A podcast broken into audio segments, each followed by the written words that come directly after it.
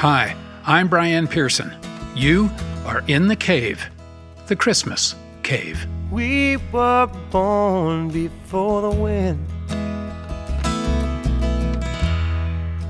Also younger than the sun.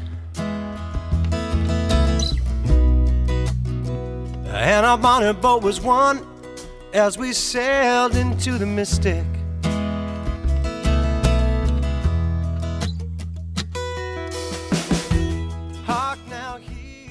The Mystic Cave is a sanctuary for the seeker. Stories, conversations, and reflections about the soulful terrain on the far side of conventional religion. If it's your tradition, Merry Christmas. If not, soulful blessings in this dark season of pregnant possibility. This episode of The Mystic Cave is neither a conversation nor a reflection. It is instead a story. I wrote it almost 20 years ago now, one Christmas that was dark indeed. My marriage had ended, my children were with their mother, and I had Christmas Eve services to lead at my church. When I sat down to try and write a Christmas sermon, nothing came. There were lots of things to preach about. The Christmas story is overflowing with homiletic possibilities, from the inn where there was no room to the cruel machinations of powerful rulers to, of course, the birth of a baby against all odds in the midst of it all. But I didn't want to try to make sense of it, not that year. I just wanted to hear the story again, for myself, if not for the sake of my congregation. And the way to hear it afresh was to rewrite it, which is what I did. Then, when the time came, I simply read the story rather than trying to preach it. I can't recall people saying very much at the door afterward, except for the person who complained that that was not what they expected to hear from the pulpit on a Christmas Eve. Well, maybe you won't have the same expectations. After all, this isn't a sermon, it's just a story called Christmas in a Car Wash.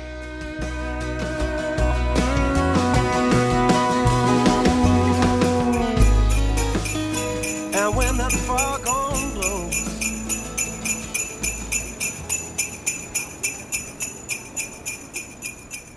They limped into town in a 1965 Rambler station wagon. The car, 30 years old now, should have been an antique. It should have been worth something. But over the years, a string of owners had been hard on it, each one thinking they were driving it into the ground. Now it was little more than a bucket of corroded nuts and bolts, its rusted, pock-marked side panels held together by duct tape, the engine kept running by infusions of oil and the frequent laying on of hands. Joey hoped it would hold together just long enough to get them back to Calgary. But they'd already had to stop twice since Moose Jaw, once to see if he could coax some heat out of the thing, and then again when the engine's ticking sound grew so loud Joey thought a piston was going to burst right through the hood. He topped her up with oil one more time and prayed for just another few miles.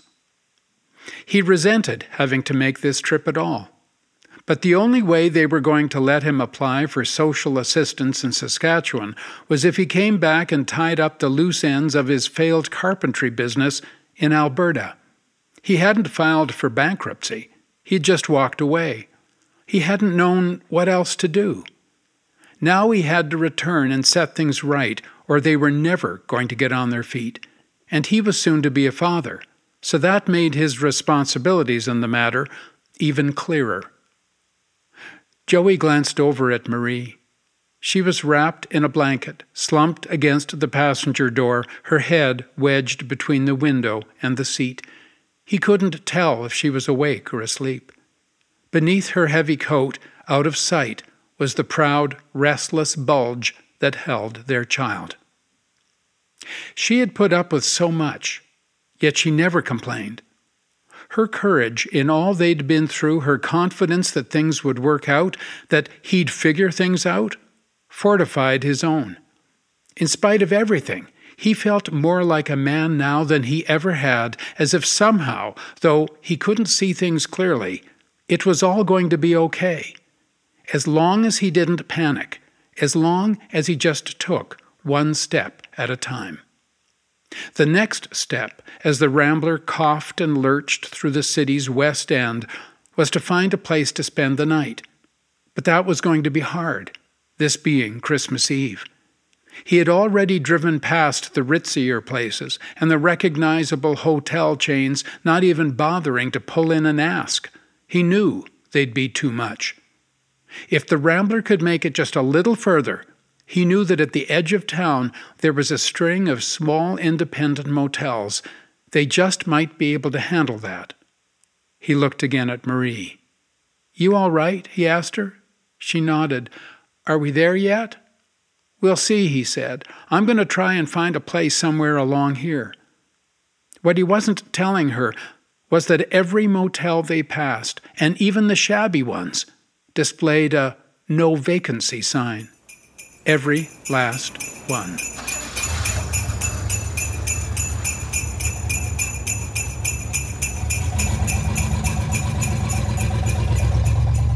The city utility crew was making the best of it. Having to work the night shift was bad enough, but Christmas Eve?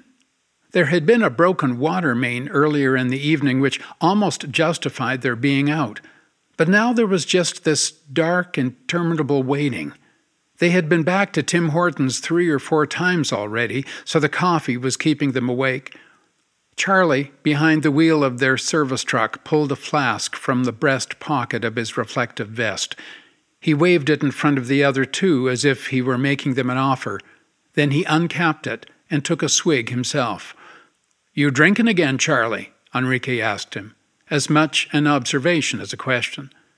He adjusted his position on the bench seat squeezed in tight between Charlie and Bert. Enrique went to AA three meetings a week, sometimes more. He'd been dry for 13 years, a fact he was proud of. He had taken many of his buddies to the meetings. Some credited him with saving their lives. But he was not one to preach. He knew a person had to be ready, had to want to change. Bert glanced over at the two of them. They were jammed in too close for things to start getting tense. It's Christmas, was all Charlie said, and he knocked back another.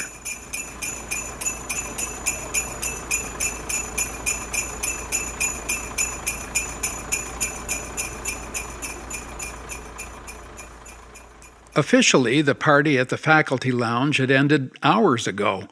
The revelers who remained were those who had no reason to leave. There was no one waiting for them at home. Ruth was a full professor in the religious studies department. Her divorce had come through back in the summer, and according to the separation agreement, the children were spending their first Christmas away from her up in Edmonton with her ex and his so called fiance. Ruth had other words for her. She took a long drag on her cigarette and blew the smoke absently into the face of Hector, who taught in the computer science department.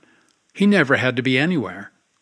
His face was too close to hers, his breath was bad, and he was launched into a monologue about his courses for the new term. It had been a mistake to ask, she thought. Then again, nothing more was required of her now. Across the room, alone, stood Winston, empty glass in hand, gazing through his reflection out the darkened window. God, he was good looking. Why was he here? she wondered. He was a popular lecturer in humanities and always seemed to have adoring young female students following him around. How could it be that he was alone at Christmas? Ruth surveyed the rest of the room. The music had died long ago. A few conversations lingered in quiet corners. Plastic beer cups and overflowing ashtrays proved to be the most durable of the festive decorations.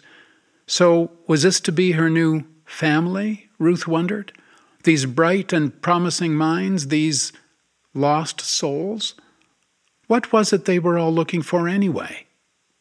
She butted out her cigarette, excused herself from Hector, who was mid sentence, rose, and crossed the room toward Winston.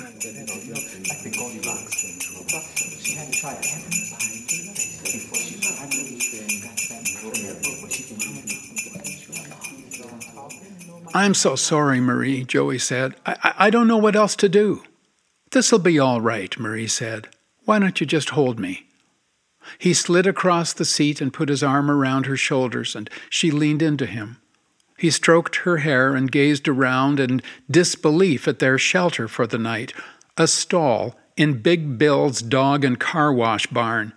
The buzzing glow of the overhead lights making everything harsh and surreal. It was all the motel could offer them, this being the middle of the night and all their rooms taken. At least the place was heated, sort of. Joey put his head back and closed his eyes. Images from the day played before him the hoarfrost clinging to the power lines and fence posts as they'd headed out that morning, the low gliding hawk with its white underbelly, who seemed to take an interest in their journey and followed them a while, swooping low over the car. The images soon began dissolving into memories of longer ago, of indistinct moments when great decisions were made, life courses set. He allowed himself to sink into sleep until he was jolted awake by Marie at his side. Wild eyed, she was digging her fingers into his arm. Oh God, Joey, she was crying. Oh God.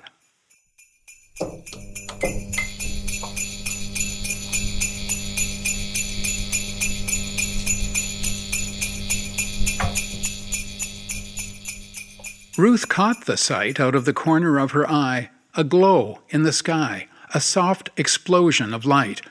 Look, she said out loud.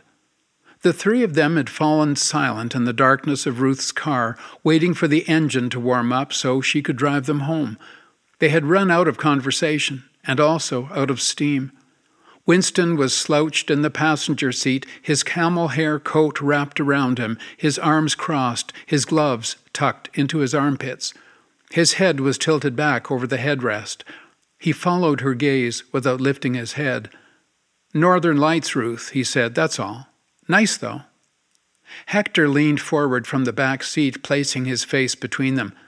That's not the aurora borealis, he said. It's too close. Check the proximity, people. That's coming from. Where is that? Bowness? Let's go see, Ruth said.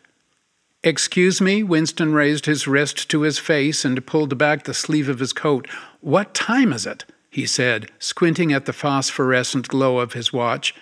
I hate to be a party pooper, but. Ruth put the car in gear and spun it round in the deserted parking lot. Winston sat up. Hector in the back seat snapped his seatbelt buckle into place. They were following the light.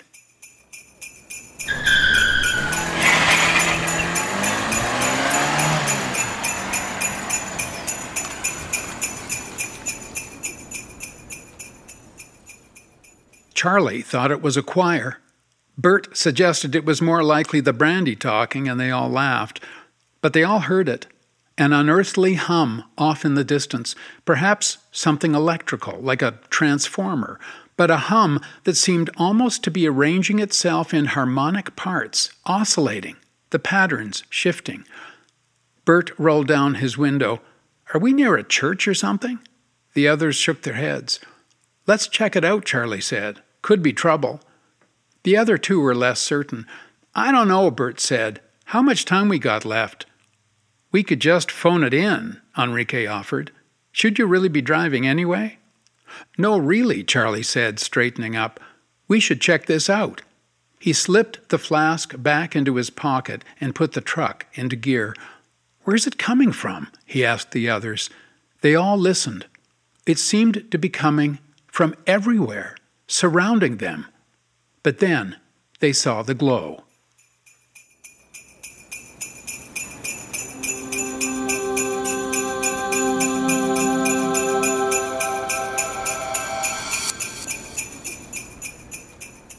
Don't panic, Joey told himself. Don't panic. Just one step at a time. Okay, I'm going to find someone to help us, he said to Marie, trying to sound calm. I'm just going to be gone for a minute, okay? But Marie grabbed at his arm as her body convulsed again. Her eyes squeezed shut and her mouth opened, but no sound came. Okay, he couldn't leave her. Joey let Marie cling to him until her breath returned. Then he reached around, stretching out his body to sweep the detritus from the back seat.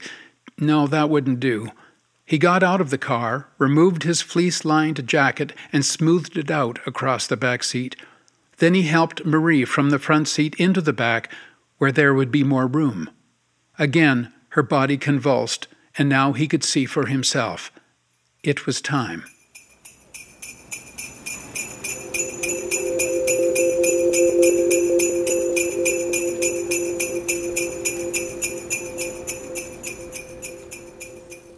The utility crew was the first to arrive. The hum grew louder as they approached Big Bill's dog and car wash barn, sounding more like voices now, but ethereal voices, not quite human. They could hear it even after Bert rolled up his window. It seemed to be everywhere. The glow had grown as well, and it had something to do with this car wash place. Why would the lights be on at this time of night and on Christmas Eve? Was it still open? No, just that one stall. The automatic doors rolled up as they approached. Charlie stopped the truck and turned off the ignition. For a moment, the three sat where they were, uncertain of what was happening, of what they were doing here. The light coming from the stall was blinding, as if they had stumbled upon a movie set. The voices were swirling all around them now. Charlie climbed down from the truck and took several steps toward the light, but his legs gave out, and he found himself kneeling on the cold concrete. He couldn't see it, but on the other side of the truck, the same thing had happened to Bert and Enrique. As they knelt at the entrance to Big Bill's dog and car wash barn, their eyes slowly adjusted to the light, and the hum seemed to recede. Finding their strength, they rose unsteadily to their feet and entered the stall. There they found themselves gazing upon a scene of the strangest tranquility. Through the open rear door of a 1965 Rambler station wagon, a young man with bare shoulders was lying across the back seat, holding in his arms a woman wrapped in a blanket, who was cradling in her arms a newborn infant, swaddled in what appeared to be a white shirt. Charlie tried to speak, but nothing came out. He opened his hands in an offer of help. The man in the car nodded towards the woman, who seemed to be in discomfort. Without thinking, Charlie felt for the flask in the pocket of his vest. Approaching with reverence, he knelt at the Rambler's open door and offered his gift. Enrique returned to the truck to radio for assistance.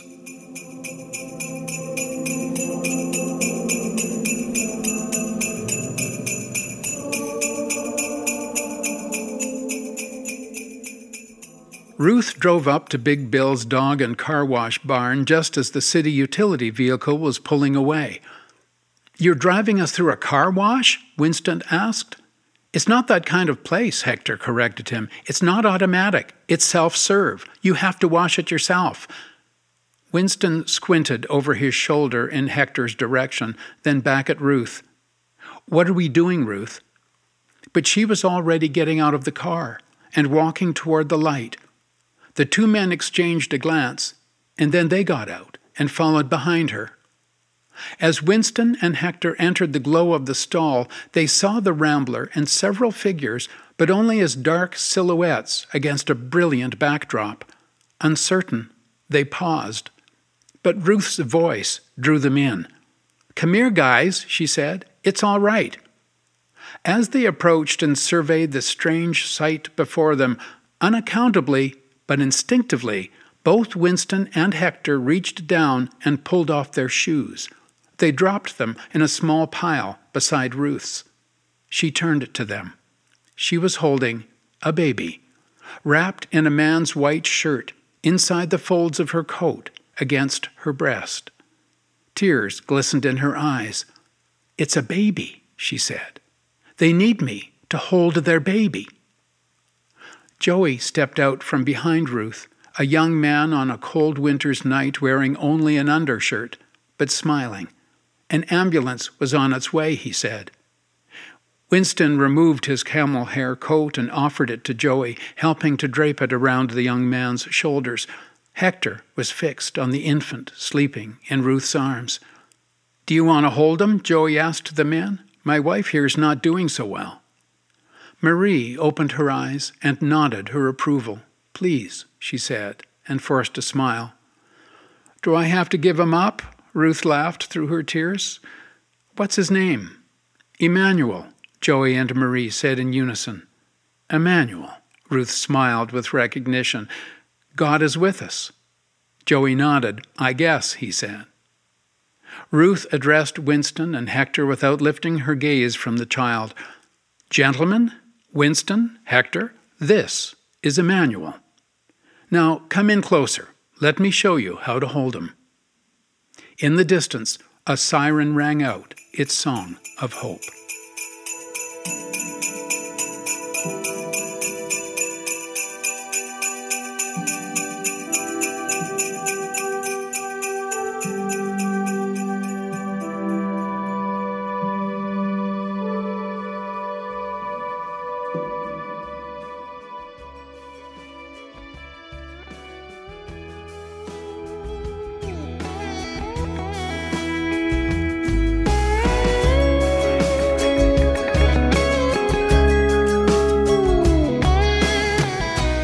Hope you've enjoyed my story, Christmas in a Car Wash, and I hope you are enjoying all the blessings of the season. Sometimes those blessings come to us through the enduring traditions that pick us up and carry us through. Sometimes those blessings come as surprises and even as little miracles. Either way, I hope this has been a blessing. Thank you for listening. Next time, we take an unexpected turn here in the cave as we consider soulful haberdashery. How do our sartorial choices both express and inform the life of soul? What does our outer appearance say about our inner state? Conversely, how is our inner state affected by our outer appearance? To help me unravel the mysteries of our soulful threads, my guest will be my friend Barry Foster, the best dressed man in Churchland.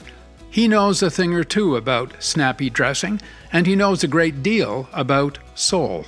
I hope you'll join us. I'm Brian Pearson. This is the Mystic Cave.